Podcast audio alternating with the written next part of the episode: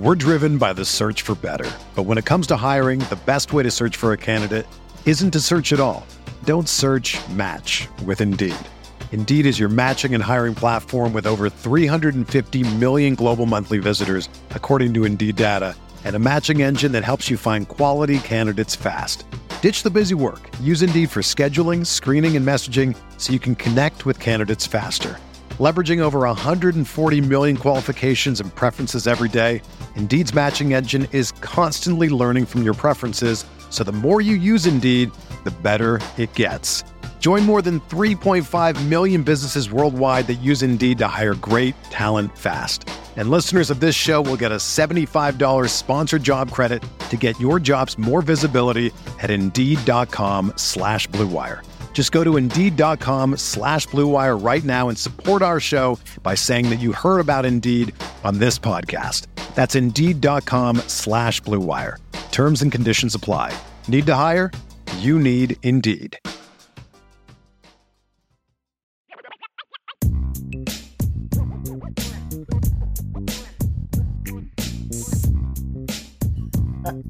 I just read this comment. Brian must have had stern words for Sean about starting his show on time. Um, should, we, should we say why we're a couple minutes late? Somebody broke into the studio yes, that's right. and got me going about high school football. That's what happened. That's right. That's right.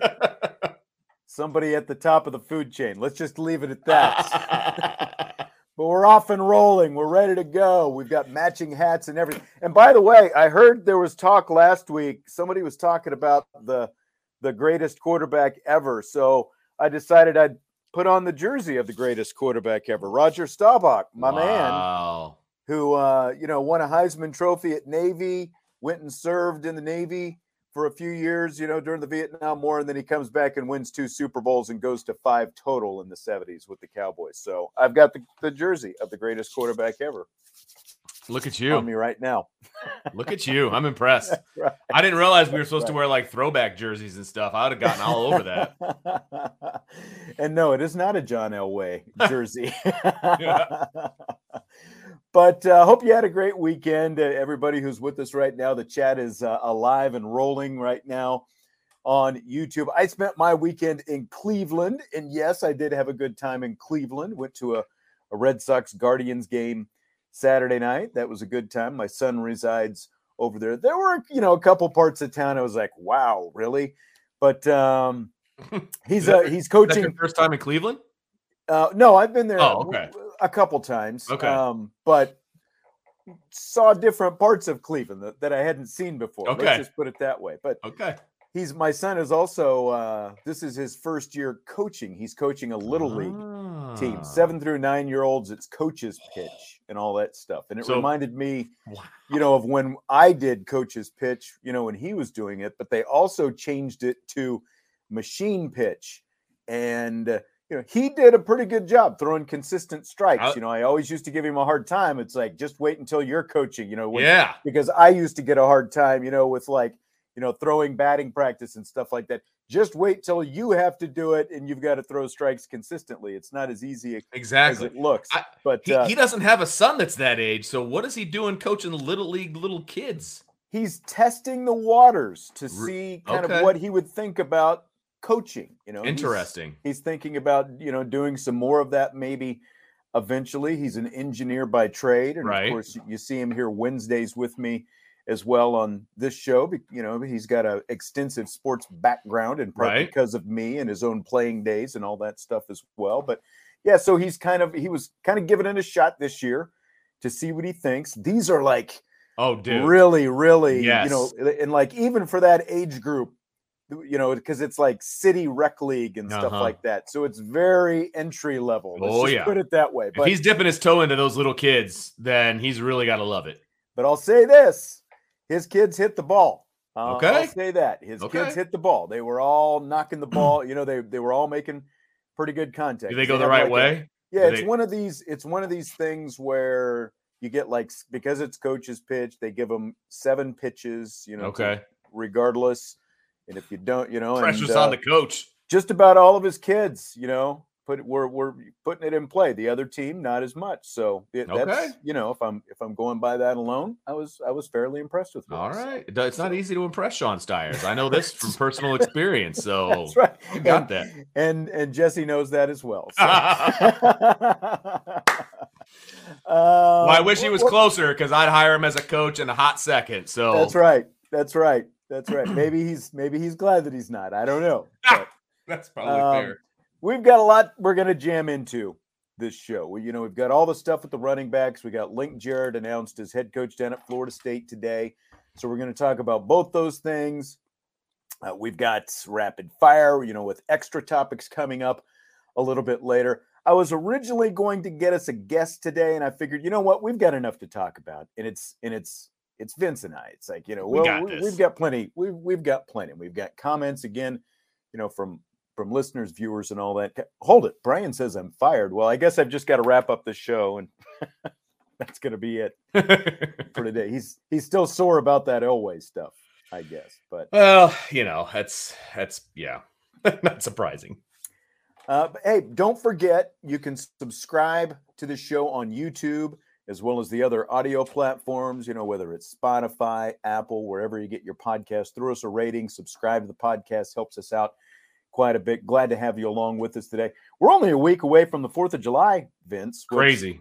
I didn't really realize.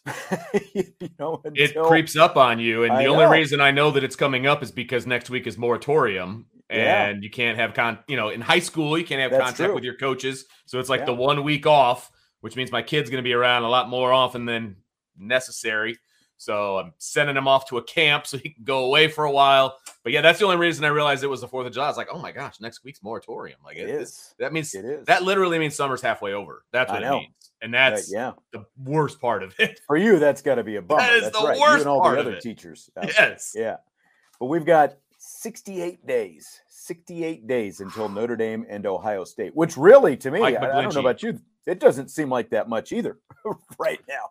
No, 68 days away. no, that's going to be here before you know it. And we're going to be doing, you know, team previews and position previews and all that stuff rolling in here. And because fall camp starts in August, which is a little over a month away. It's usually Yep. like kind of that first week of August neighborhood, uh, depending on how they want to do things. It usually True. backtracks from the first game, but that's going to be here real quick. And you and I are going to be watching some fall practice. That's what's going to happen. That's very true, too. Of course, that leads us into today's topic because 68 days is not long, especially when you consider w- what just happened here just a few days ago with the horrible news of Jadarian Price and the Achilles rupture Sure. and the surgery. And We're driven by the search for better. But when it comes to hiring, the best way to search for a candidate isn't to search at all. Don't search match with Indeed. Indeed is your matching and hiring platform with over 350 million global monthly visitors, according to Indeed data, and a matching engine that helps you find quality candidates fast. Ditch the busy work. Use Indeed for scheduling, screening, and messaging so you can connect with candidates faster. Leveraging over 140 million qualifications and preferences every day, Indeed's matching engine is constantly learning from your preferences, so the more you use Indeed, the better it gets. Join more than 3.5 million businesses worldwide that use Indeed to hire great talent fast. And listeners of this show will get a $75 sponsored job credit to get your jobs more visibility at Indeed.com slash Blue Wire. Just go to Indeed.com slash Blue Wire right now and support our show by saying that you heard about Indeed on this podcast. That's Indeed.com slash Blue Wire. Terms and conditions apply. Need to hire? You need Indeed. When you need mealtime inspiration, it's worth shopping Kroger, where you'll find over 30,000 mouthwatering choices that excite your inner foodie. And no matter what tasty choice you make, you'll enjoy our everyday low prices, plus extra ways to save, like digital coupons worth over $600 each week. You can also save up to $1 off per gallon at the pump with fuel points. More savings and more inspiring flavors make shopping Kroger worth it every time. Kroger, fresh for everyone. Fuel restrictions apply. He's, you know, likely out a good chunk of the season. Definitely out for you know most of it. If he's lucky, maybe he's back yeah. for something at the end. I wouldn't you know, count on it or something like. No, not at all. Wouldn't I wouldn't count on, on it. Yeah, at all. But you know, we know what a loss this is because yeah. he had a great spring. Yeah, we expected to see a lot of him this season. But now you've got both Jadarian Price and Logan Diggs out, you know, because Diggs has the uh, the the, the labrum, the shoulder labrum right. as well. he, in all likelihood, will be back at some point, you know, once right. the season starts, but they're not going to start, you know, the season with Logan Diggs. They're going to start the season, or at least training camp anyway, with three healthy scholarship running backs. Of course, you've got Chris Tyree, you've got Audric Estime, and then you've got the freshman Gi'Bran Payne. And you know, we were all, you know, I, I don't know all, but you know, there were some people I think who were like, "Hey, you, you know, you're signing Gi'Bran Payne. You know, where does he fit in, and all yeah. this kind of stuff." pretty good thing they went out and signed Gi'Bran yeah. Payne, as it turns out, huh? Absolutely. No, no question about it. I, I think when we were doing some of the uh, position, uh, not previews because it was at, it was like post spring. We were talking about each position, right? And we were talking about the running back position. It was one of the deepest, most talented positions on the team, yeah. and it was one of the ones that we were most excited about. With five guys who all could potentially play a role, you know, and I was really excited about this running back group. There's no question about it. And, and I think the biggest question mark was who's going to be, the, you know, the quote unquote lead back. You know, what is it going to look like? What's the rotation going to be like? All of these right. different things. But those were great questions to have. Like I had no problem with those questions because whoever you plug in to those various different spots, I think it was going to be successful, right? You had five guys for what uh, Coach McCullough calls eight starting positions in the backfield, right? He's broken right. it down eight, to eight, eight different, different, jobs, spots, basically. Right? Yeah. And you know, one guy could take more than one, et cetera, et cetera. But I think there was going to be a spot for all five of those guys in and some. That's kind of what he talked about. It's like I've got eight jobs, I can mix and yeah. match and do all these Which different I, things. That yeah. was exciting. Like I was really excited about that. And now you've gone from five down to three. That's a definite issue. There's no question about it. Yeah, I mean it's a it's an issue, you know, one going through training camp because it is sure. a contact sport, obviously. How they manage training camp, I think, becomes a different issue with just three scholarship guys. I mean, now obviously, you know, you have some some of your walk-ons, a guy like Chase Ketter, you've got Sam Asaf, you know, out there as well. You know, so like Justin just, Fisher. Yeah, yeah, yeah, that's true. Justin Fisher, the uh, former Mishawaka quarterback. He was a triple triple option mm-hmm. guy, and you know, you know, we we've seen him the last couple of years. That guy's put together. He's built like sure a running back. So yeah, you know, like so getting through training camp, doing some different things. You know, you've got some bodies who can help you out situationally, but you still have to navigate training camp one and make sure that everybody gets through healthy. That's always the first goal. And I mean, you know, not that it, look at Marist Liufau last year. It, it very unfortunately did not go well for him. There's always going to be some guys dinged up. And when you're talking about the running back position, you know, you're talking about a guy who's good, you know, a position where guys are going to be getting contact all sure. the time. Lots of know, it. Or, and even just cutting and just, you know, so all those different things that you definitely don't want, you know, guys to to quote unquote play safe, I guess, because you, you know, then you get into well, you're playing half speed, whatever. I think you you risk injuries even more. But there are questions just getting through camp. I sure. think with with three scholarship running backs, don't you? Well, and I think that that's where you have to give some of these walk-ons and some of these other guys opportunities to, for some of those carries. I mean, I as a running back, you don't need a ton of carries to get ready for the season. You you need the mental side of it. Obviously, you need to know your tracks. You need you know there's certain things obviously that you need to know but there's no reason to get banged up during training camp. Like yeah. There's just no reason for it. And, you know, when you're doing 11 on 11, you can get a couple of carries here and there, and that's fine. But you don't have to really get the carries high for these guys in order for them to be effective once the season starts. I, I don't see that at all. Now, that's again, that's where, and I don't want to say that they're expendable, but that's where some of those walk ons come into play. You know, give them some of right. those carries when you're working on half line and you're doing some of these different things where you need a guy to run the ball. That's where those guys are very, very handy to have around. And that's why you have them around, frankly. And you're not going to be moving them over to the scout team until the season starts or until the week before the season starts. And so during fall camp, those are the guys that should be getting a lot of those carries. I, yeah. I don't those guys, the, the other guys, the scholarship guys are D1 running backs. They know how it feels to carry the ball. So, you know, they'll be fine as long as they understand the offense and you you work the mesh. You go, you can work the mesh with the quarterback without getting hit. You can do that all day long without getting hit. So they'll get that done. They'll get their track done. They'll they'll work on working behind the offensive line, things of that nature. But there are ways to. It's like having a pitcher during the preseason, right? You clock his his pitches. Right? You're going to clock their carries, just like you're going to clock the throws on a quarterback. All that stuff is going to be figured out. I think you can do it in a very intelligent way. So that part doesn't necessarily concern me unless they're like, oh, we got to have those guys carry it every time, which I don't see that being the case. I think they're going to be smart about it. So I'm not as worried about it, but there's a lot of carries to be had in the preseason. And so you have to be careful. Yep, that is very true. And uh, Craig Sebring in our YouTube chat uh, was reading my mind because this is the question I was about to broach. Because now you've got three scholarship running backs on the roster.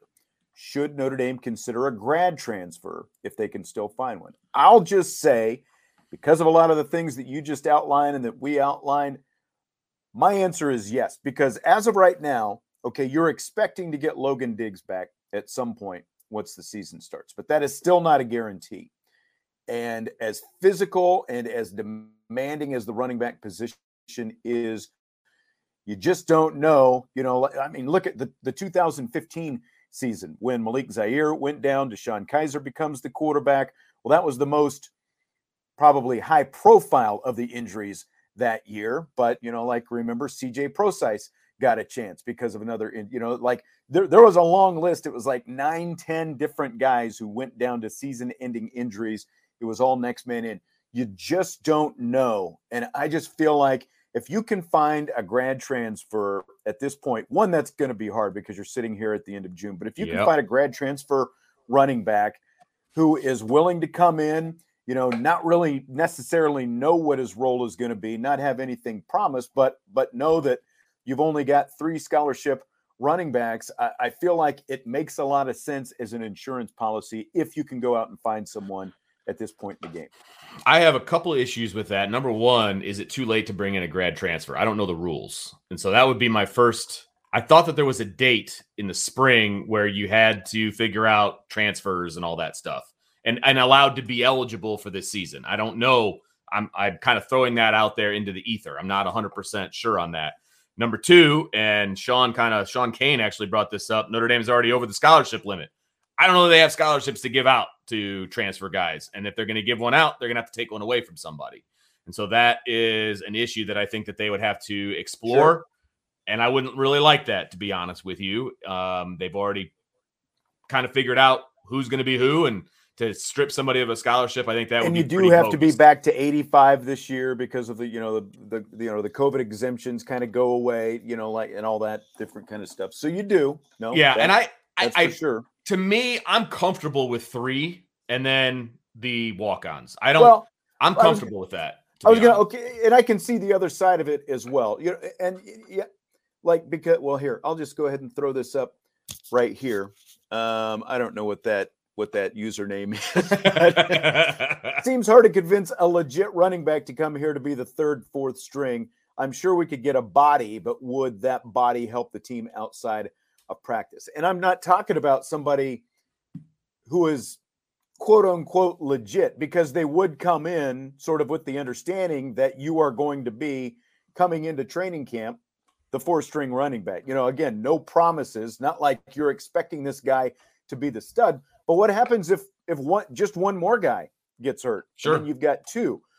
So how confident are you in Chase Ketterer potentially getting live reps, for example. Now, you and I have seen Chase Ketterer sure. in you know in action in high school, and we got to see a little. You know, we saw him on you know some some coverage last year when he got to be. You know, we ended up being the scout team player of the week when he was prepping for Navy and all that. They gave him some reps. I think like on kick coverage and that kind of right. stuff. You know, so he got to do some of that kind of stuff. But it's different, you know, and I, I'm I'm sure that he could probably split out and you know go you know in the slot or you know do some different things like that as well but he's a really good athlete but what does that look like now if you're actually asking him on game day you know to to go out there and take live reps in a game, you know, if if somebody else is hurt. Yeah. No, I, absolutely. And I what I will say is that so if you got the three guys and one guy gets hurt, so now you're down to two scholarship running backs. Do I feel comfortable using one of those, like a, a Chase Ketterer or a Justin Fisher or whatever? Do I yeah. feel comfortable using those guys for what they would be asked to do? Basically, running zone read between the tackles. Yeah, I would be comfortable with that. I, I really wouldn't have a problem with that as long as you still have you know the two guys taking the majority of those reps and you bring in one guy to maybe spell one you know somebody else or or what have you plus you've also got the opportunity of Avery Davis if he's healthy you could put him back there See, I, I'm leery about Avery Davis because that's a guy who's coming off an ACL as it is sure. you know like he's it's like because I had thought about that where you know he's obviously played some running he's played virtually every skill position there is to play on either side of the ball at this point, right? But because he's also coming off an injury, and then you you know ah, you're going to move him back to running back as well, and and then you're also thin at, at wide receiver still. So that's no, that's fair. That's what would make me I, you know kind of uh, pump, pump the brakes on that a little bit. I am 100% biased because I've seen Chase and I've seen Justin, and I know what they can do with the football in their hands, and right. I trust them. I trust those two guys. I really do. And again, if I'm if I'm being offered the opportunity to either use those two guys or a transfer, I'm using those two guys okay. because they're already there. They know what we expect. They're Notre Dame guys. I'm not wasting, not wasting. I'm not using a scholarship on those two guys. They already understand that they're preferred walk-ons, etc. Those are the guys I would feel comfortable with. Yeah. Now, another injury comes in, and they're play, real smart as well. I mean, you know, so again, I think absolutely. they're gonna, you know, they're, you know Justin's just getting on campus and doing that kind of stuff because he's an incoming freshman. But you know, Ketter's been around for a little while. I think either one of them is going to absorb virtually anything in the offense that you want them to run. I agree with that. You know, yeah. I agree that that they can do certain things, but you know, again, like if it if it came to an emergency situation where all of a sudden, you know, you're you're getting guys banged up out there, that that would be, I guess, my biggest concern. Sure. Uh, oh, and, and you're taking a chance. You got to get to that point chance. first. You're, right. you're taking a chance with, with in, the injury thing is the scariest part of this because you could make it through a whole season with three running backs, no problem. Right. The problem's injuries. If one of those guys get hurt, now we're talking a different scenario. So basically, in my mind, you need to get to October. You need to get through September and you got to get to October. And October's right around the time that Logan Diggs should come back. Well, now you've got four again. Hopefully. Yeah. Hopefully. Right. No, right. Absolutely. Right. I, have got October kind of circle for Logan Diggs to and, come back, and you know, and hopefully, if you get to that point, and if maybe somebody else is dinged up, but Diggs is able to come back, that you kind of trade right. one for the other, and you know, but again, it's and like, you can kind of work him back in, yeah. etc. Yeah, right. You've really got to manage some things, though. I think when you're talking about three run, and you know, because like the other thing too is the fact the impact. You know, two different things. One I it's it's definitely a plus that you've got a running quarterback, a mobile quarterback, where they're going to be able to get something in the running game from Tyler Buchner, where he can kind of uh, substitute, you know, for for some of that, kind of like we saw with with Brandon Wimbush a few years back, you know, and that kind of thing, yes, where like absolutely. that can, like you still need running yards, but you know his presence on the field to begin with assuming it is him but you know mm-hmm. we we do assume that it is him his presence on the field sure. as we saw right away last year will automatically open up some things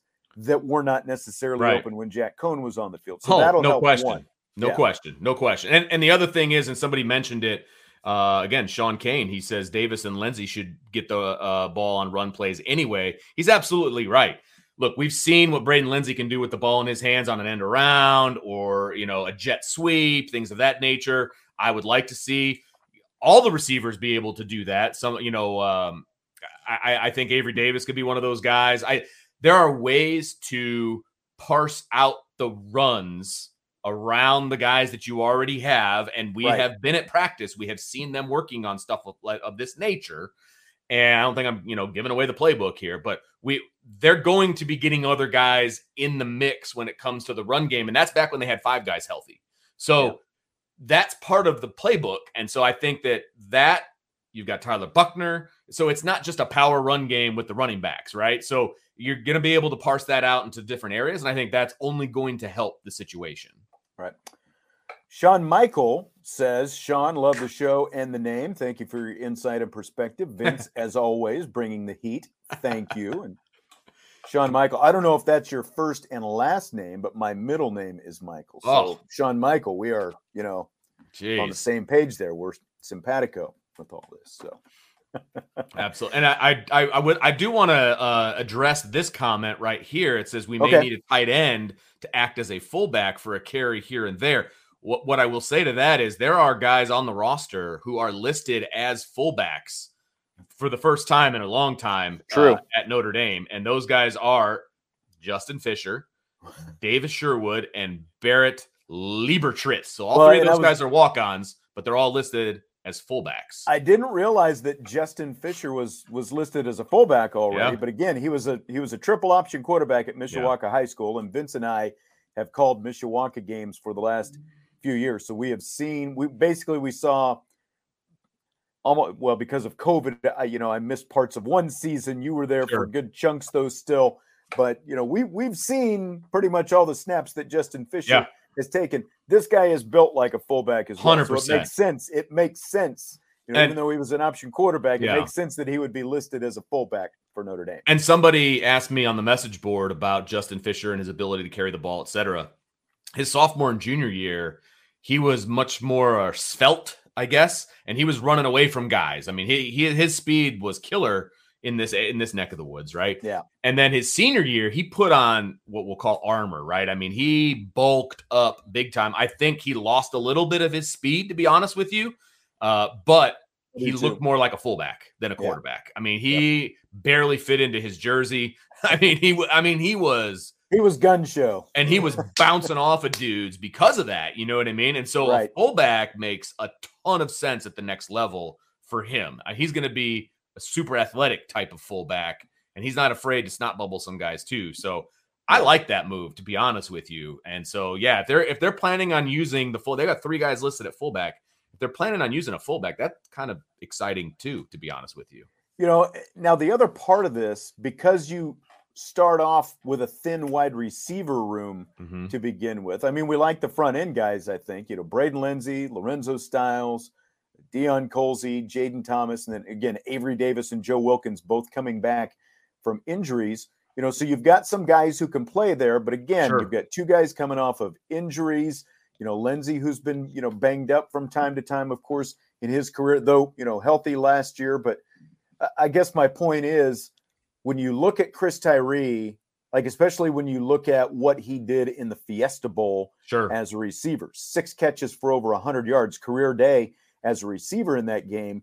And we're all kind of counting on him to factor into the passing game Sure. as well. You know, just like when you, again, when you're talking about three guys out there, and then you kind of start talking about you're really looking at that GPS closely. I think, Absolutely. because because you don't, you know, because while you want him to factor in and because they are thinner at wide receiver and kind of how you move these different pieces around, you know, there there might have to be some give and take on just how much, you know, he is able to contribute in some different ways if he's going to be the lead running back in this Right. thing. Well, and that's that's a really good point. And we've Brian and I have talked a lot in the past about Tyree and kind of where his magic number of touches is at, you know, maybe 10 to 14 a game kind of a thing. And, and if that's still going to be the case, you're going to have to rely on those other two guys a lot more. And and by touches, it's carries, it's catches, it's all of that different stuff. And if you want to keep him kind of at his best, I think that's kind of where you need him to be. If he's getting more than that, well, now it starts to affect the return game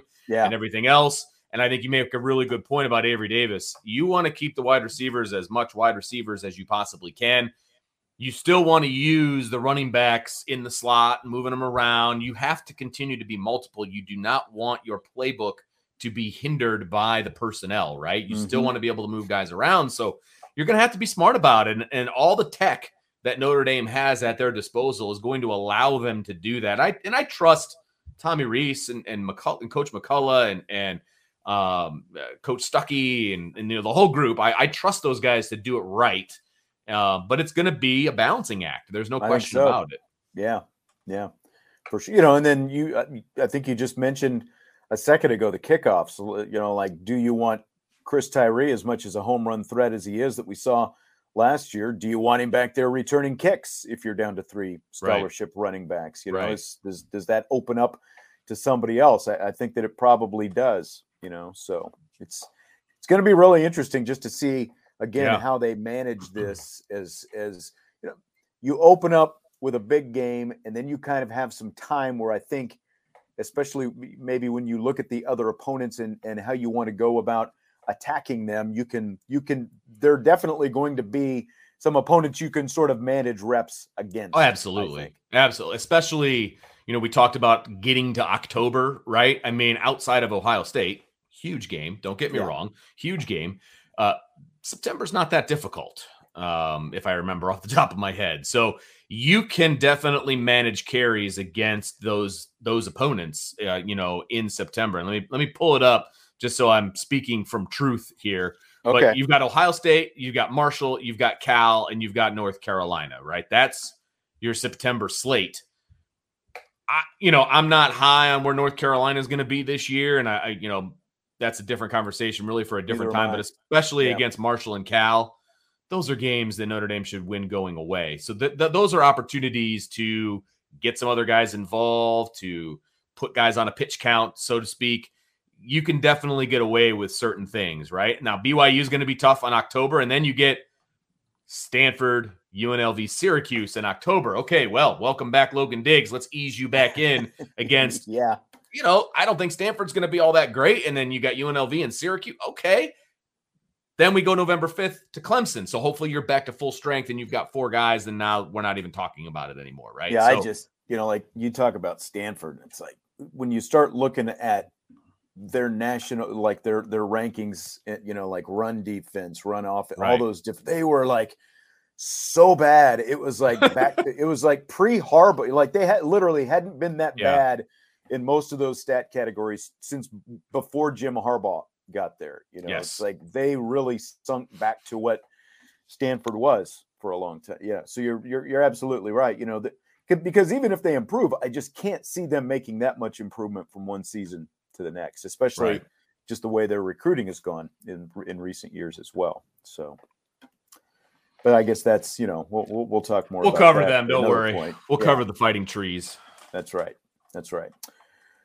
All right. So th- that's kind of the running back situation right now. Again, there's a lot to navigate. There's a lot of time as well. They do have some bodies, you know, that they can figure some things out, and it's going to be really interesting because, again, the two, you know, skill position groups offensively, running back, wide receiver, are are both there's there's just enough question marks now because of these injuries at both of them that it's going to make things sure. going to make things really intriguing for a bit just to see kind of how they decide to operate. It's kind of like almost back to a couple of years ago when you know they were so run heavy and all the tight ends, you know, the multiple tight right. ends and stuff like that. You're sure. like because you know, and that's something that we haven't really touched on. Does this, you know, maybe this means that we end up seeing more tight ends than we thought we were going to see? You know, not yet, so. not yet. I don't think not yet. I, I, I just, um, I don't think anything changes with the way that they want to do things with this scenario. Now, if more injuries occur, then obviously you have to adapt and you have to adjust. But if that's the only season ending injury that we need to talk about, then I don't think anything changes. I, right. I don't see Tommy Rees being in favor of the three tight end set as their base as it has been in the past. I, I just don't that that's not Tommy Rees. You're not he's an NFL type guy. His playbook is very NFL centered, in my opinion. And I don't know when the last time you saw a three tight end set in the NFL. You know what I mean? I just he'll do whatever he has to do to win games. I will say that. He, he's not an idiot, okay? But I don't see that being, hey, first down, let's go three tight ends. You know, I don't I don't necessarily see that being the case, but we'll see. I mean, I I, I don't see the playbook changing a whole lot right off the bat unless yeah. something crazy happens between now and then.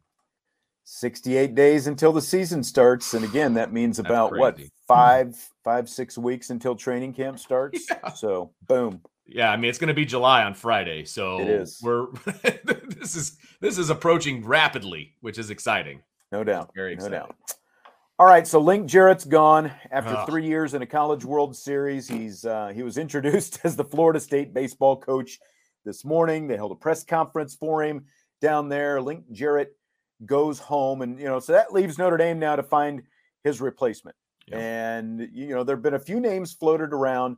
The most prominent one being the one that we probably hoped was going to Oh. but it didn't quite end up that way. Would have been storybook. Our man Paul Mainieri, the former LSU and Notre Dame head coach, he retired about a year ago at this time, and had him on the show. He was my Yeah. first guest, very first show, Paul Mainieri, and uh, you can still find that on our YouTube channel right now. And you know the the the interview that I did with him, he talked glowingly about Notre Dame, talked glowingly about Link Jarrett. You know, these reports started propping up, popping up Friday that he was the primary Yeah. you know, sort of focus, or at least you know the one of the initial candidates for the job.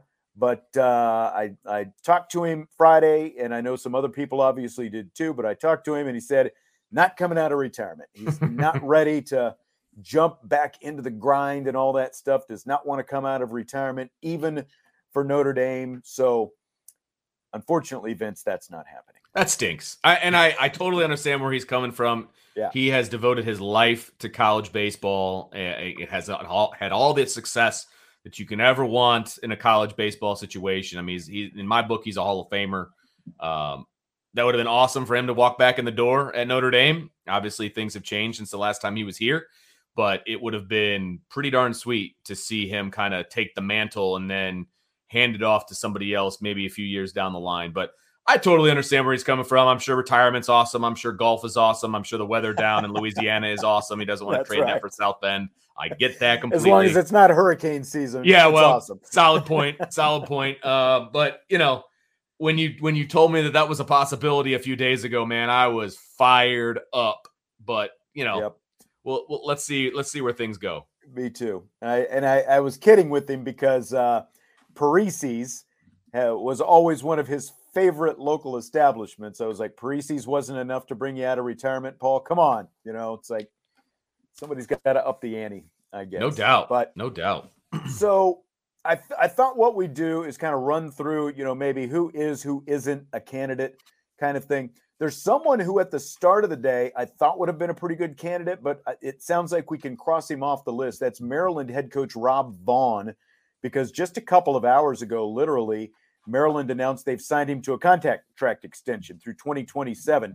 He had just led Maryland to you know the best regular season they have ever had. They've been in the NCAA tournament the last couple of years. He's only 34 years old, so there's like all these good things going on there. And you know Maryland's in the Big Ten compared to Notre Dame and the ACC and all that stuff. So it would have seemed like you know a nice leap for him, but they signed him to a contract extension. So it sounds like that one's not happening.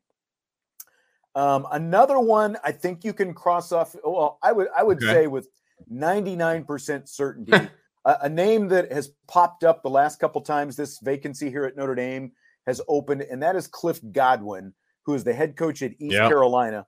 He's a former Paul Mainieri assistant. He was with Paul his last year here at Notre Dame in 2006. Went with him to LSU. From there, he went with uh, another um, Mainieri assistant, Terry Rooney, when Rooney got the head coaching job at Central Florida. So he was there for a couple of years. Uh, Godwin was also at Ole Miss with them uh, the last time they went to the College World Series before this year. But he has already been, I didn't even realize this, eight years already. He's been at East Carolina. He's 304, 151, and one with three straight American Conference championships. It, it's been like four super regionals that he's been to. They're in the NCAA tournament virtually every year. It's, uh, you know, I realize like if you're going to compare brand names, Notre Dame to East Carolina, like, you know, an ACC versus American, it sounds like a step up. But one, East Carolina is Cliff Godwin's alma mater. Two, you've got the weather down there. Three, he has been uber successful at East Carolina. Again, it's like four super regionals and in the NCAA tournament virtually every year. And like we talk about facilities, you know, being a thing, the facilities at East Carolina, you know, you combine that with the weather, it just blows Oh, I'm sure. Notre Dame away. you I'm sure. So yeah, they hosted a super regional this year. Texas beat them, but you know, like the place was packed, and the you know the place is probably at least twice the size of Notre Dame's, and you know they've got great weather down there. He's got great you know recruiting hotbed and all that stuff. And again, it's his alma mater. So I just I don't see Cliff Godwin leaving East Carolina to come to Notre Dame. So that's a like, shame because I, I remember when he was here at Notre Dame, he's a really, really good coach. I mean, that would yeah, be he is. That would be a, a huge pickup for Notre Dame if that was the case. Yep, he's still like early 40s as well. You know, so another one that I've seen floated uh, that I think I, I would again with 99% certainty say cross off the list, and that is Jim Penders at UConn. Simply for the you know a couple of different things. One, again, Jim Penders is a UConn alum. He's had he's been the head coach there since 2004. They've been to the NCAA tournament eight times. He took them to their super uh, second super regional this year. They they played Stanford in the super regionals, but he just turned down Michigan last week, and I guess he's got a connection with Michigan AD Warde Manuel. So he turned down Michigan, got a raise to stay at UConn. You know, released this statement saying. Yeah you know, I love UConn. I'm yeah. not leaving UConn. So if he's going to turn down Michigan and somebody he knows, I just can't see him, you know, making sure. the jump to Notre Dame. So, yeah. Now there's another one. Again, this guy has popped up the last couple times the Notre Dame job has come open. His name is Christian Michalak. He's a Notre Dame alum. He graduated from Notre Dame in 93. So he played for Pat Murphy pitched in the big leagues for a few years for for four different teams, um, and he's currently a, a, pitching instructor in the Miami Marlins organization. Now, his name has popped up again the last couple times. There's been a vacancy here. I guess he has interest in the job. I keep hearing this that Michalak has interest in Notre Dame. I don't know him. I've heard really good things about him. You know, talk to other former players who do know him you know, there there's like nothing bad about Christian Michalak. But I guess my only point would be this: if you want to be a college head coach, why aren't you coaching in college somewhere sure. right now? Because I don't think, you know, your biggest qualification, you know, like I, I get it, it's your alma mater, you want to come back and all that stuff. It just seems like if you really like if if coaching at Notre Dame is your goal, you should be a pitching coach someplace else in college right now, figuring out how things work because he's got a ton of, you know, big league and professional pitching background on his resume, but he has no college on his resume. So I just find it hard, yeah, you know, to see a, a guy who's gonna, yeah, exactly, yeah. exactly, yeah, so. and that's it's interesting to me when you bring up a guy like him because I feel like Notre Dame is in kind of a position now. They're they're they're in a great position right now, coming off a College World Series. I think they've got some momentum uh, and that's going to be helpful in the in the search for a coach. But any coach is going to do his due diligence and look at the Notre Dame situation. And if anybody listened to Link Jarrett's press conference this morning, I mean, he kind of outlined the difficulties of coaching at Notre Dame. I mean, and we'll get into all that, I'm sure, in a little bit as far as how he left and all of that. But it's not easy to coach at Notre Dame, and not many guys have had a ton of success at Notre Dame, right? Now they've again they've got momentum, and that's great. Uh, but it's going to be that this would be a very difficult job to jump into without any kind of experience as a head coach. I will say that. But Notre Dame also needs to kind of find that diamond in the rough as well because of well everything that's at Notre Dame. Let's let's say, and and I'm just throwing this out there. Let's sure. say Chuck Ristano okay leaves to become the pitching coach at Florida State. You know, Chuck's been here for 12 years. His wife Lizzie is the associate coach for the softball team. But let's just say Chuck Ristano leaves to become the pitching coach at Florida State, and then whoever becomes the head coach here at Notre Dame and doesn't have a pitching coach, then maybe that's you know kind of uh, obviously you'd have to go through the interview, and whoever the head coach is sure. would have to be comfortable with him. But that you know maybe that's you know kind of the entry in, you know, because again, this guy's been around pitching for a long time, but it just again to to make that leap from you know, pitching instructor in an organization to head coach of a college baseball team. That's that's a big jump. It's a huge leap.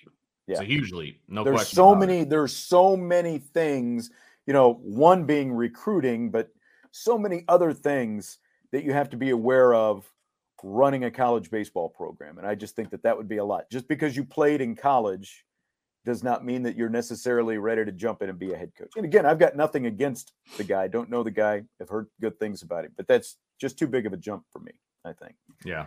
So who could be the candidates? You know, the, the two current assistants right now, Rich Wallace and Chuck Ristano, uh, I think you know both make sense as candidates. I, I would I would say this, and I'll I'll, I'll kind of you know, Rich Wallace has been you know he basically a hitting coach in the three years Link Jarrett was at Notre Dame. He's got 16 years of experience as an assistant, so he's been around. You know, uh, right now he's been at uh, he's been at Creighton, he's been at Jacksonville, he's been at High Point. So he's you know again he's been around. More importantly, now he's got all that experience and he's been here the last three years working under Link Jarrett. And I think the biggest benefit, like if you're talking about Rich Wallace or Chuck Ristano, the biggest benefit, and Ristano has been the pitching coach now here for 12 years for two different head coaches, Jarrett and Aoki. Right. The bit, biggest benefit for either one is they are both familiar with Link Jarrett and what he did Sure. here, Link Jarrett's system, because Sure.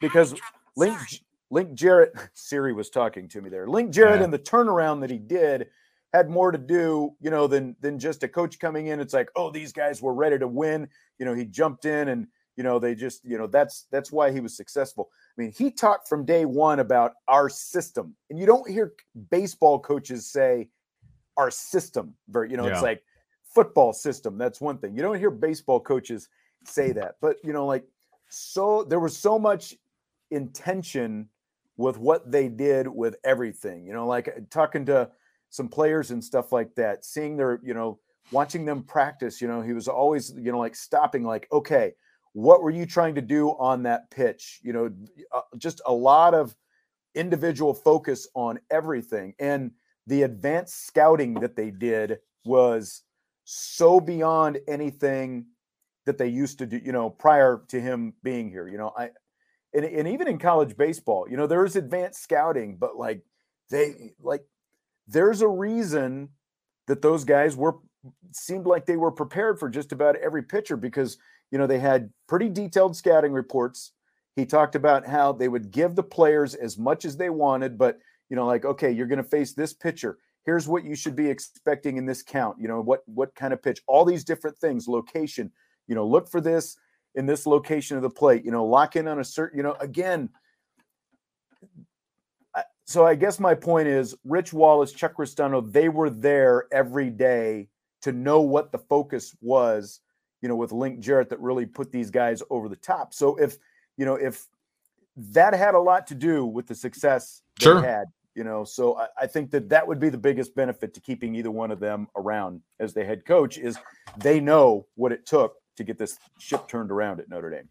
Yeah, absolutely. And it's always good to have that specific, you know, how they did it. And you just kind of pick up the torch and, you know, you can tweak things here and there because now your program and things like Right. that. But you understand what it took because the last guys that were here weren't able to bring Notre Dame to where they are now. And Link was able to do that in a very short period of time, frankly. And I mean, even in the COVID shortened season, they were already off to a great start that year, right? And unfortunately, they obviously had to cut the season short, but they were on fire, you know, and they picked up right where they left off in 21 and then again in 22. So, you know, things were headed in the right direction. He did it very quickly, and guys with experience under that program, I- don't see that as a negative, that's for sure. Yeah. Larry asked, what about facilities upgrades for the baseball program? And, you know, according, you know, in the video that Link Jarrett had, that outgoing video that he, and again, we're going to talk more specifically on that here in a few minutes, but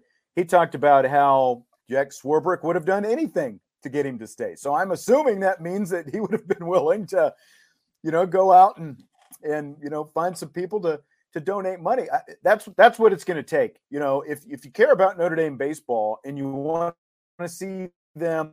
You don't want to hear these these you know conversations.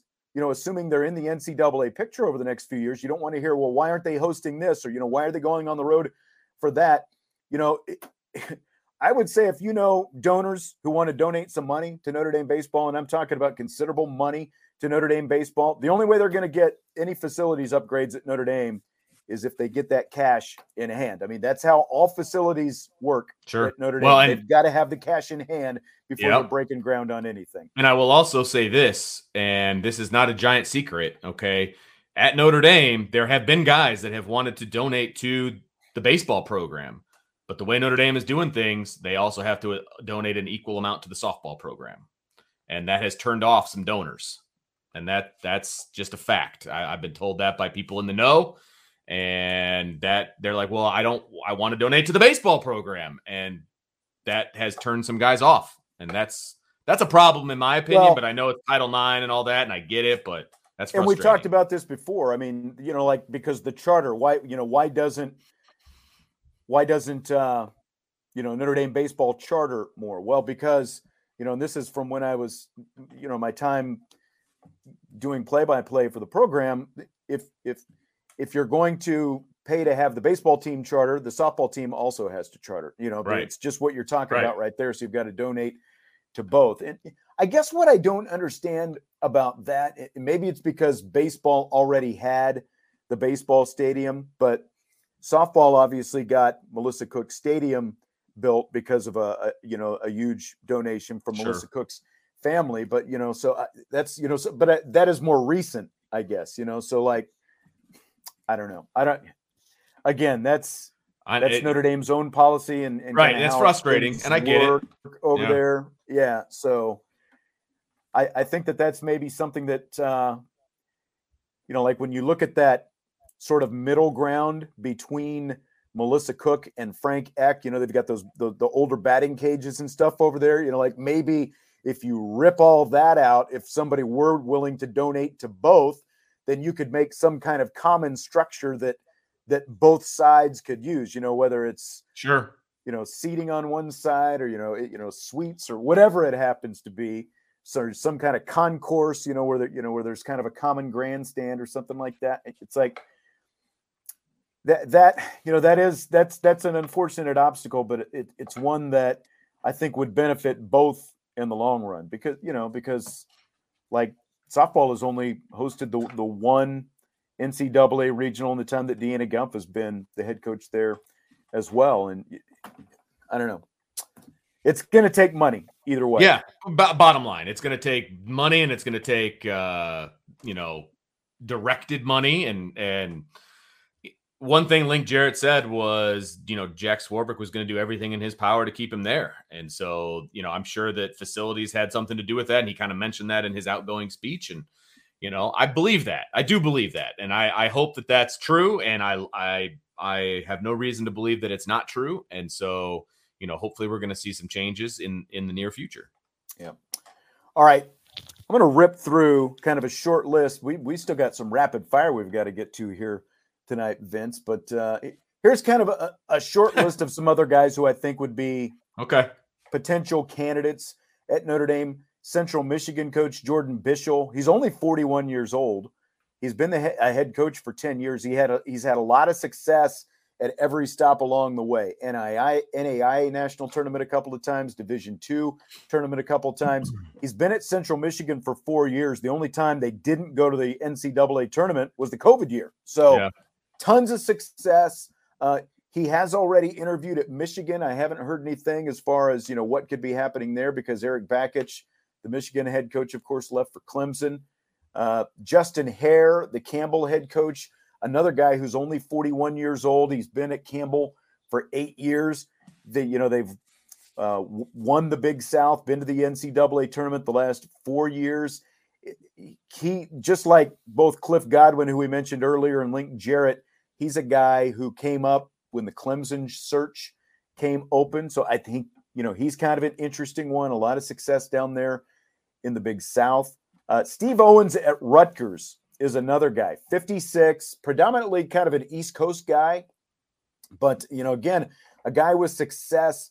He went to the Division Three College World Series four different times. Uh, took Le Moyne to the Division Two NCAA tournament a couple of times uh, took Bryant to the NCAA tournament three times. And then now at Rutgers, he's in his third year there.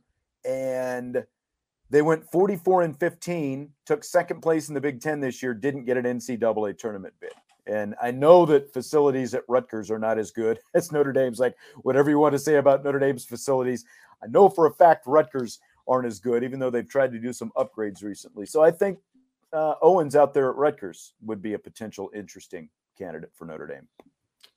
All right, I'm, i have written those down, so you're okay. You're gonna have to, yeah, it better come from that list. Okay, I, am gonna. But again, you know, it's like I don't. It's I, I'm really curious to see kind of what happens like with with Rich Wallace and and Chuck Ristano because I think that they are both guys who have been assistants for a long time who are you know and again they were a big part of the success in these last 3 years under Link Jarrett and you know they kind of know the secret sauce so I, I think that they would be I think they're both really intriguing potential candidates to become a first time head coach because of what they've helped this program do over the last 3 years. Sounds good to me. I I I love Notre Dame baseball, frankly, and so I hope yep. that where whoever it goes to, it's a good choice. It's not just a knee jerk reaction, and they they get somebody who is going to carry the torch and and move forward. So I, I'm excited. So uh YouTube salty salty Virginia peanuts wants to know who Siri is suggesting. I don't know, but Siri is really driving me crazy. Two different times she is you're gonna and she's ready to do it again just because I said her name. She see she's gonna suggest me and you, and we'll go ahead and go. we'll take over the baseball program together, and uh, we'll bring it back, baby. Don't worry. Just book the hotels in Omaha now. All right, uh, Vince. Let's do some rapid fire. Fill in the blank. Okay, why not? Notre Dame baseball. The way Link, the way Link Jarrett left Notre Dame compared to the way Brian Kelly left Notre Dame was blank. Uh, completely opposite um, more mature. Uh, I, I mean, how many different things could you put in this blank? I mean, he, you could write a book about the right way and the wrong way to do things, and those would be your poster children. Okay, because Link did it hundred percent the right way. He explained it to his, his, you know, to his players the right way. You know, it never came up beforehand. He was totally mm-hmm. transparent. And even in his introductory press conference at Florida State today, he brought up Notre Dame and how much he loves those guys and the way that they played in Knoxville. And even when press were a- asking him questions about Florida State, he would go back and start talking about Notre Dame. Like, yeah. it is very clear that he there was one job he was going to leave Notre Dame for, and that was to go home to Florida State, which I don't think anybody would would condone him for, and he did it 100% the right way.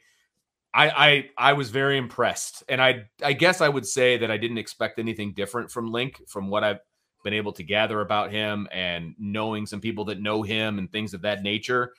I would have expected nothing different, but it was still refreshing to hear everything that he said over the past few days and and what he said this morning and all of the above. I yeah, he's a great dude, man. No, absolutely. Night and day hmm. different. And, you know, yeah. he said all the right things, hit all the right things. And, you know, the fact that he stood up there in front of his team and, you know, talked about they're his family, but he's going to Florida State because it's also his family. And I, right. you know, and maybe maybe that's like if I'm going to play devil's advocate, I really would be curious. Like if Link Jarrett's family, like his real family, his parents still live in Tallahassee.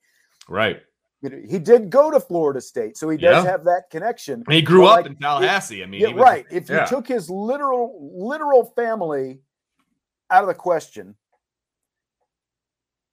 you know, what would he still be going to? You know, it's eh, that's that's would have been a more only, difficult decision. Right because it was it was I mean it made it very easy for him sure. you know to like like to soften it with with the Notre Dame kid you know his his Notre Dame players. It's like you're still going to be my family but this is literally my family. So it, right. it, it definitely helped soften that well, blow you know when when he positions it that way it's like I'm literally going you know because he talked about you know, my parents and my wife's parents, yeah. they don't have other people around to help them out where they because they're obviously sure getting a little bit older that you know they don't have people that definitely helps soften things when you know when you when you're telling a team that you're leaving behind, you know, because no matter typically no matter what, no matter how good a terms a coach thinks he is he or she is leaving on, you know, there's there's kind of going to be some some lingering sure. you know, hard feelings from from some of the kids. But it, it definitely helps when he has his literal family,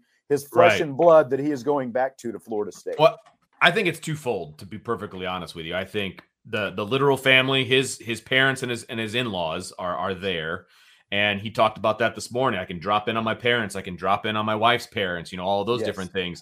But I think you add the other level of the fact that he did go to Florida State Yes. He was an integral part in three World Series teams at Florida State. His wife was a cheerleader at right. Florida State. I right. mean, even if they didn't live there, that's his school. You know what I mean? And so I think that's part of it as well. So if the if, if you take the parents out of it, you still have the fact that he was a four-year starter. Absolutely. That, you know, that that's still a huge part of it. You know what I mean? And and right. I think so if you take the parents out of it, if you if he didn't go to school there, if his wife didn't go to school there, then you still have the fact that Florida State is an upgrade from a baseball perspective. Right. You know what I mean? And so Whether, it, it, was interesting that he also talked about, hey, maybe we need to do, you know, a little uh little little work here at, at Dick Howser Stadium.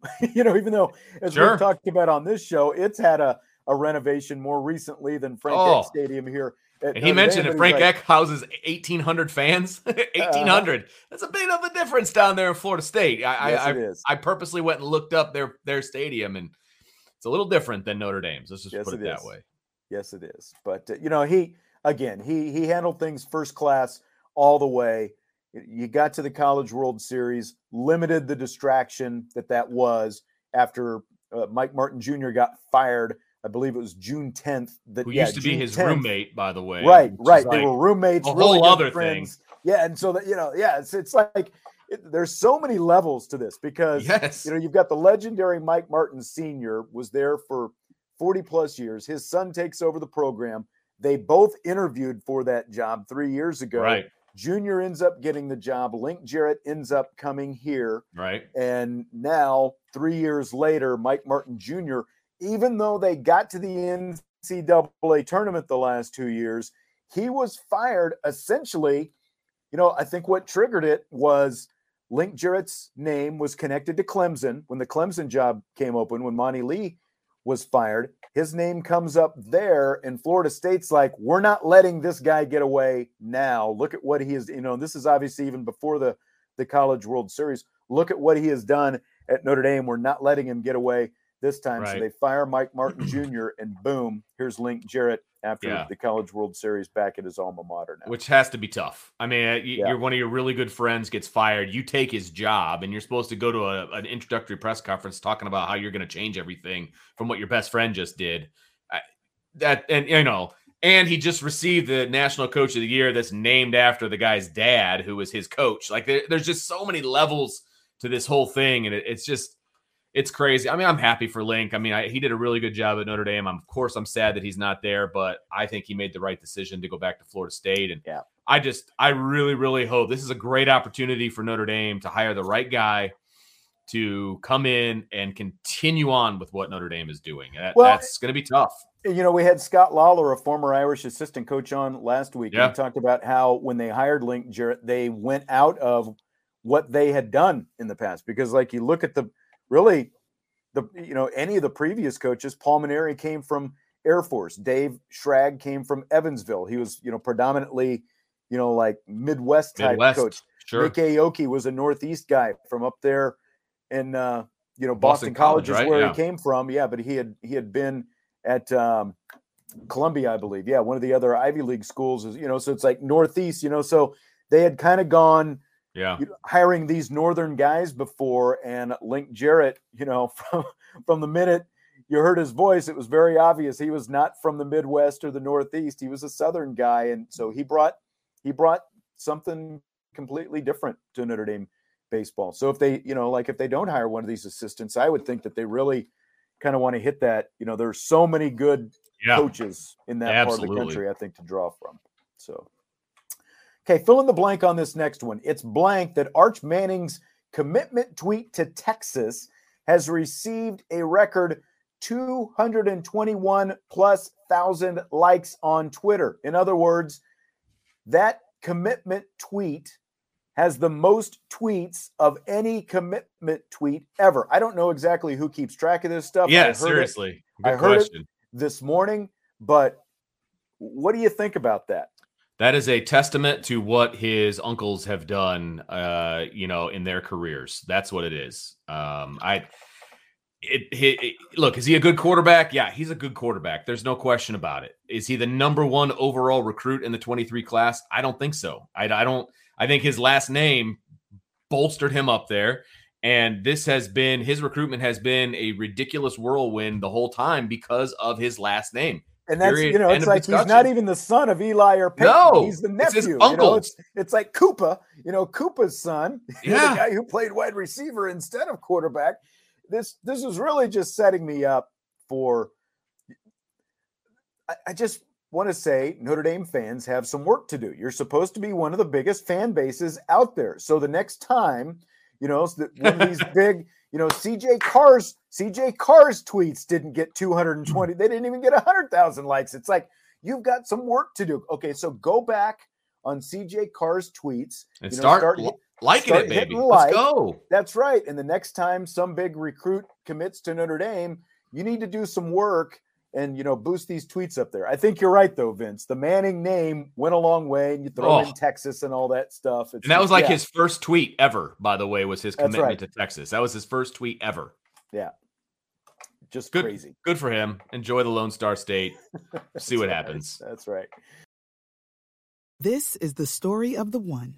As head of maintenance at a concert hall, he knows the show must always go on. That's why he works behind the scenes, ensuring every light is working, the HVAC is humming, and his facility shines. With Grainger's supplies and solutions for every challenge he faces, plus 24 7 customer support, his venue never misses a beat. Call quickgranger.com or just stop by. Granger, for the ones who get it done. It's happening daily. We're being conned by the institutions we used to trust. The mainstream media is distracting us with meaningless headlines instead of focusing on the harsh realities facing American families. Time is short before something big happens, and that's why so many folks are preparing. They're becoming self reliant by investing in emergency food storage from My Patriot Supply. Go to mypatriotsupply.com and secure four week emergency food kits for each member of your family. Each kit contains tasty breakfasts, lunches, and dinners, averaging over 2,000 calories per day. Save $50 on each four week food kit you purchase. Plus, get free shipping on Ready Hour four week emergency food kits. You're not ready if it's not Ready Hour foods. At My Patriot Supply, you can also get solar power generators, water filtration units, heirloom seeds, and survival gear. Order by 3 p.m., and your unmarked boxes ship the same day. Shop MyPatriotSupply.com today. MyPatriotSupply.com. Okay, so in yesterday's College World Series, first of all, did you watch it? No. Okay. As soon as Notre Dame was out, I was out. Okay. I'm that so guy. I hope you understand. I did. I understood Okay. what was I, going on. I, I sent you kind of the transcript of what we're going to talk about here. I hope I explained it well enough. So, a runner from Oklahoma, he dropped down a sacrifice bunt. He's called out for running inside the baseline in foul territory because he ran into the first baseman who was trying to field the throw over to first. So he was originally called safe. They went to instant replay because Ole Miss challenged it. He it was obvious that he was, you know, outside of that running lane, which is Yeah. to the right of the baseline. Yep. He was inside the baseline in fair territory. It was obvious. So he was called out because he runs into the first baseman's arm. My question Mhm. do you buy or sell that baseball and maybe even just college baseball, but I think you could make a case for it at other levels as well because of plays like this. Sure. Should they just go to that double bag like softball has so that the fielder has one bag? Did they do that in college softball? I believe so, but I would have to double. Okay. I, I I wasn't sure. Okay. Go ahead. Yeah. So again, the fielder has one bag, the runner has that outside. You know, they're mm-hmm. you, you're you're basically incentivizing them staying, you know, Outside. outside in that box rather than in fair territory. What do you think? Let me preface this with a story, Sean. Okay, Story story time with Uncle Vince. Uh Sweet. as the head coach uh, this year, I had a game where my first baseman uh, had to reach back into the baseline for a ball that was up the line, and his forearm snapped in half in a collision. Broke his arm. My first baseman broke his arm and a play, not unlike what you are describing right here in the College World Series. Okay. Right. The only difference was the kid was in foul territory during the collision because my kid reached over the foul line. So he was safe. I mean, it was a clean play. It was just very, very, very, very unfortunate for us uh, that he broke his arm halfway through our season. And with that said, I still say I do not want the double bag. I don't like it. I'm selling it. I don't. I. They they give you a running lane to the outside of the bag, and that's fine. You barely have to touch the bag in order to be called safe at first base on the outside of the bag, and you can run through it. So I don't need a whole extra bag getting in the way. We don't need to paint it orange the first time I ever saw that was when I went to my future father in law's softball game when it was a bunch of 60 plus year old dudes playing softball and they had the double bag and one was painted orange. I don't, I didn't like it then. I don't like it now.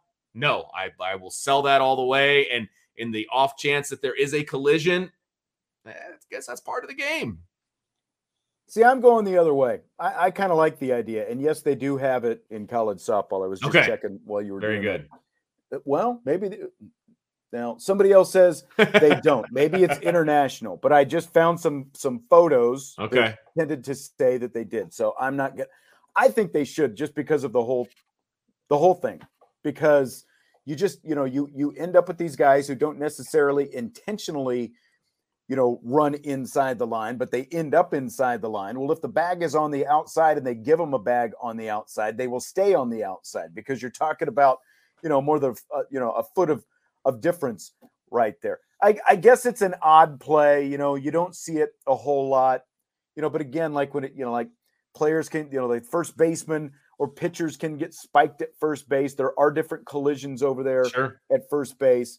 So I just say, why not? You know, like what difference does it really make if you just have another bag on the inside? So I'm I'm a crotchety old man. I'm the old man in the balcony for the Muppet Show. I just don't change my game. Don't change it. I like it the way it is. Going back to the last question, the the the, the comment is already you know passed on, on the on the YouTube chat, but you know we were talking about the uh, Arch Manning and the likes and all that. Yeah, yeah, yeah, yeah. On Twitter, and and uh, somebody said, well, maybe Notre Dame fans are just smart enough to stay off Twitter. Um, well, I mean, it's a good retort, but I've been on Twitter enough to know that's not the case. there are a lot of Notre Dame fans on Twitter, so we know this for sure.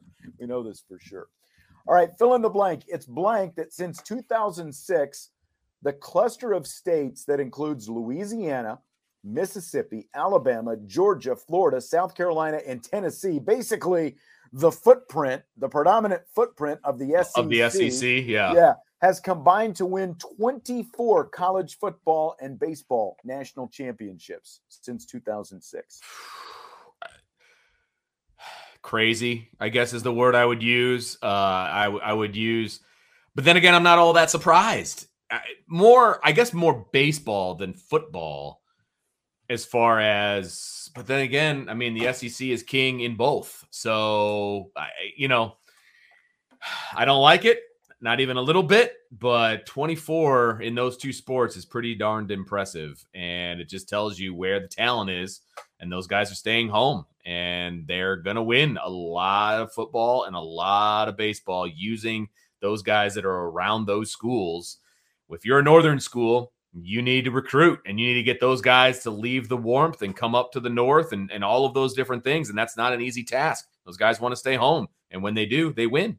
And I mean, you're talking about 16 years and 24 championships for for that footprint alone right there. You know, it's obviously Alabama's won a lot of them. Georgia just won one in football. Vanderbilt, you know, basically, you know, like you rip through the SEC and there are, you know, you've got South Carolina, LSU, Vanderbilt has won two, you know, in college baseball that I'm talking about. Both yeah. Mississippi schools just did it. So it's like, you know, everyone from Mississippi who wasn't in Omaha last year was there this, this year. Yeah, right. Mississippi State won it last year and Ole Miss won it this year. And I mean, that's another story unto itself is that coach, Mike Bianco at Ole Miss, he wanted Paul Mainieri's job when Paul retired at LSU last year. He didn't get it.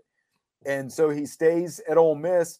They were the last team in the NCAA tournament this year, and they went, end up winning Crazy. the whole thing. Yep. Crazy. I, there was a stat that they were they lost in the first round of their conference tournament. I can't remember where they came in in the SEC regular season, but I mean, neither one were good. And then they're the last team into the College World Series and or into the playoffs, and then they end up winning the whole thing. That, that's yep. impressive. Yep. Back to that conversation we were talking about at first base. Salty Virginia Peanuts, a uh, a uh, pretty consistent contributor on this show. He said he's uh, had to put a lot of dislocated. I've had to put a dislocated foot back on someone. That's a common injury for the base runner at first base, and you're right. Ugh, That's why it's just like sounds awful. That, you're supposed to be on my side, Salty. Come on, man. I think that's something you can avoid if you just go to that extra bag. So that's why I'm in favor of it. I'm surprised, you know, like what would that kid you were talking about? What do you think he would say if you asked him? Would he say, "Come on, coach, give me the extra bag at first base"? Uh, the kid that broke his arm, you mean? Yeah, uh, yeah, he would probably be in favor of it, and I'll have to ask him. Actually, he's he's busy with football workouts right now because he's uh, all-state offensive lineman. But yeah, that could have happened to that kid yesterday, the Ole Miss first baseman, because Yeah. he basically had his forearm extended, yep, and the runner just ran right into that yeah. forearm. That's, you know, it was the worst thing I've ever heard in my life. You could hear that thing snap throughout the whole stadium, man. That's that is something I will never forget. And we actually broke two bones in that game. That's first time ever. I, I coached a lot of football, and I've never had two broken bones in one game. And as a baseball coach, I had that happen. So good I'm for for, avoiding broken bones. I'm for avoiding broken bones think? at any cost. We're not deep enough for broken bones, Sean. All right. Well, that's going to do it for tonight. Vince and I will be back tomorrow. We just plowed right through this. yes, we Do you did. do you want a guest tomorrow? Should I find should I find us a guest? I mean, it's up to you. We can. uh We don't need one. Okay. All right.